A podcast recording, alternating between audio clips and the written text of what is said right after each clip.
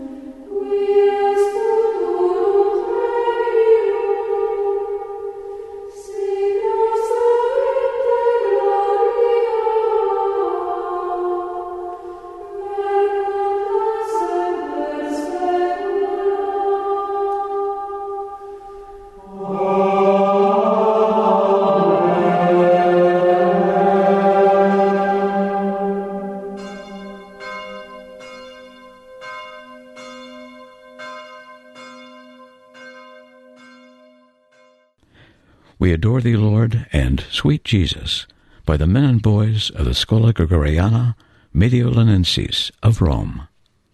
After his ordination, Fernando was appointed guest master of the Abbey of the Holy Cross. His duties, of course, included welcoming visitors. One day, two Franciscan friars from a small hermitage recently established near Coimbra came to the abbey door to beg for alms. Fernando gave them a warm welcome and, no doubt, generous alms. In fact, he was so exhilarated at meeting and speaking with these Franciscans that he felt a longing to join them. His longing intensified some months later when the bodies of five of the Franciscan friars who had occupied the hermitage came back from Morocco. All five had paid the price for preaching Jesus. They had been martyred, tortured, and beheaded and now, in the presence of the Queen and an enormous crowd, the remains were carried in solemn procession to the Abbey of the Holy Cross for burial. Their fate stirred Fernando to bold action. He persuaded the remaining friars at the hermitage to let him don their Franciscan habit so he could go to the land of the Muslims and carry on the martyred Franciscans' mission.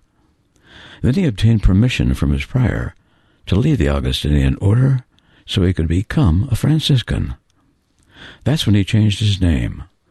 The chapel of the Franciscans' Hermitage was dedicated to St. Anthony the Great. On becoming a member of the Hermitage, Fernando took the name Anthony in honor of that colossal saint, who earned the epithet the Great as the father and founder of universal Christian monasticism. Keeping his promise, Anthony sailed to Morocco to preach the gospel but soon after arriving, he became seriously ill and remained grievously weak for several months. Finally, realizing he couldn't overcome the illness, he boarded a ship to return to Portugal. But storms and high winds drove the ship off course and carried it east across the Mediterranean. Months later, Anthony arrived on the coast of Sicily.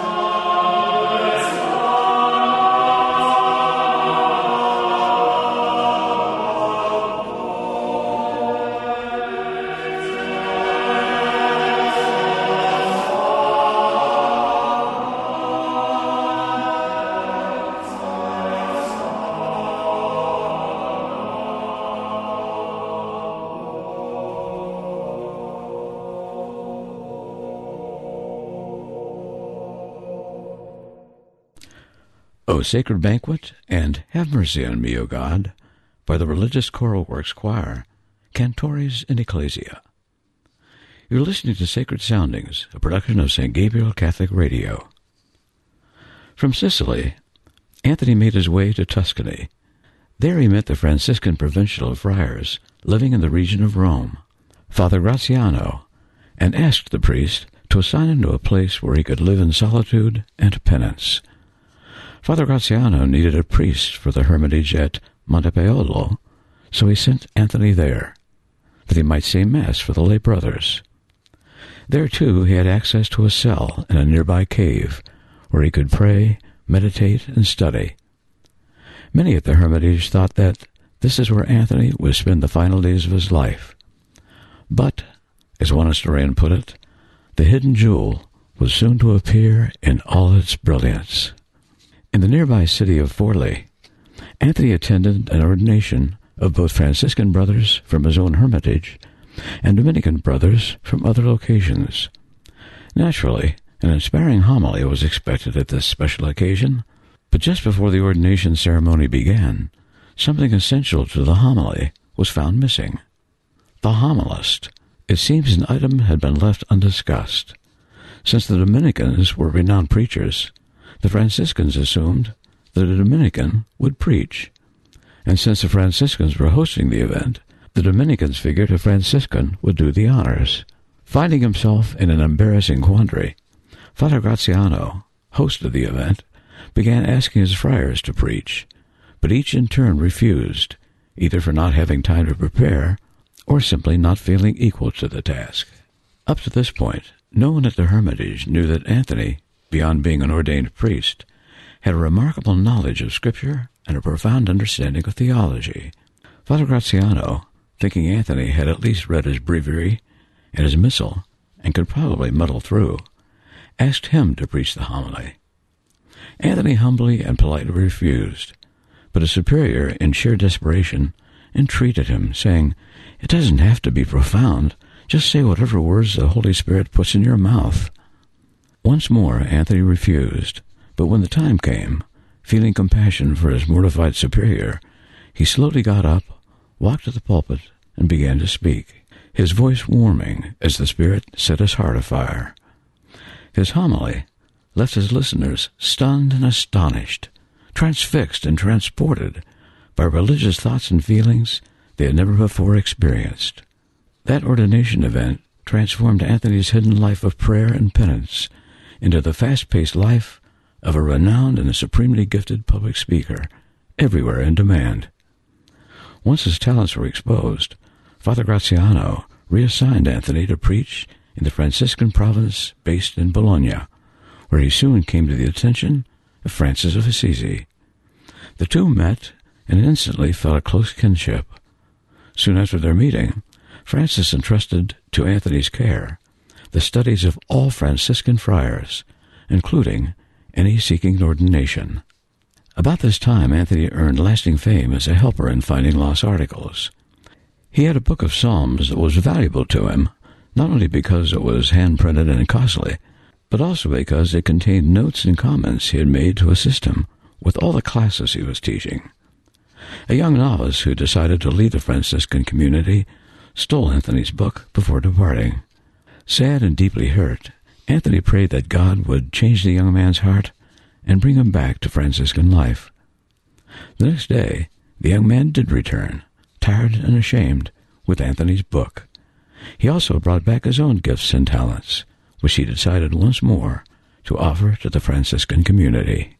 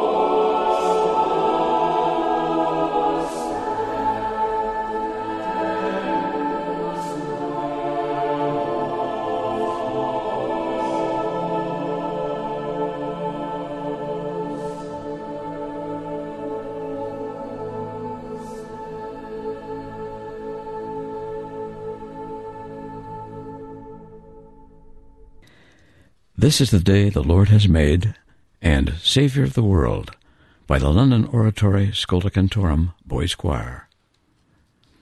Anthony and Padua loved one another. In and around Padua, he gave the greatest number and most powerful of his sermons. Whenever he spoke, multitudes of as many as 30,000 people gathered. Churches couldn't contain the throngs, so Anthony went into the piazzas and open fields where people waited all night to hear him. Young and old, rich and poor, intellectual and uneducated, loved what Anthony gave them. As one church historian observed, people wanted more than eloquent speeches. They wanted genuineness of gospel living, and in Anthony they found it. They were moved as much by who he was as by what he said. Having expended a great deal of energy during the Lent of 1231, Anthony was exhausted. While visiting a small town a few miles from his priory, he sensed death drawing near, and he wanted to take his dying breath in his beloved Padua. The journey in a wagon so weakened him, however, that he had to stop at the village of Arcella. There he blessed Padua from a distance, as Francis had blessed Assisi. Anthony then received the last sacraments and sang and prayed with the friars there. When one of them asked him what he was staring at so intently, he answered, I see my Lord. A moment later, he died in peace. As an epitaph for St. Anthony of Padua, the words of an anonymous Catholic hagiographer would be hard to beat. He said of Anthony, the man whom people all over the world honor as the finder of lost objects found himself by losing himself totally to the providence of God. I'm Al Romano, your host for Sacred Soundings, airing every Sunday at 9.30 a.m. and at 2.30 and 9 p.m. on St. Gabriel Catholic Radio.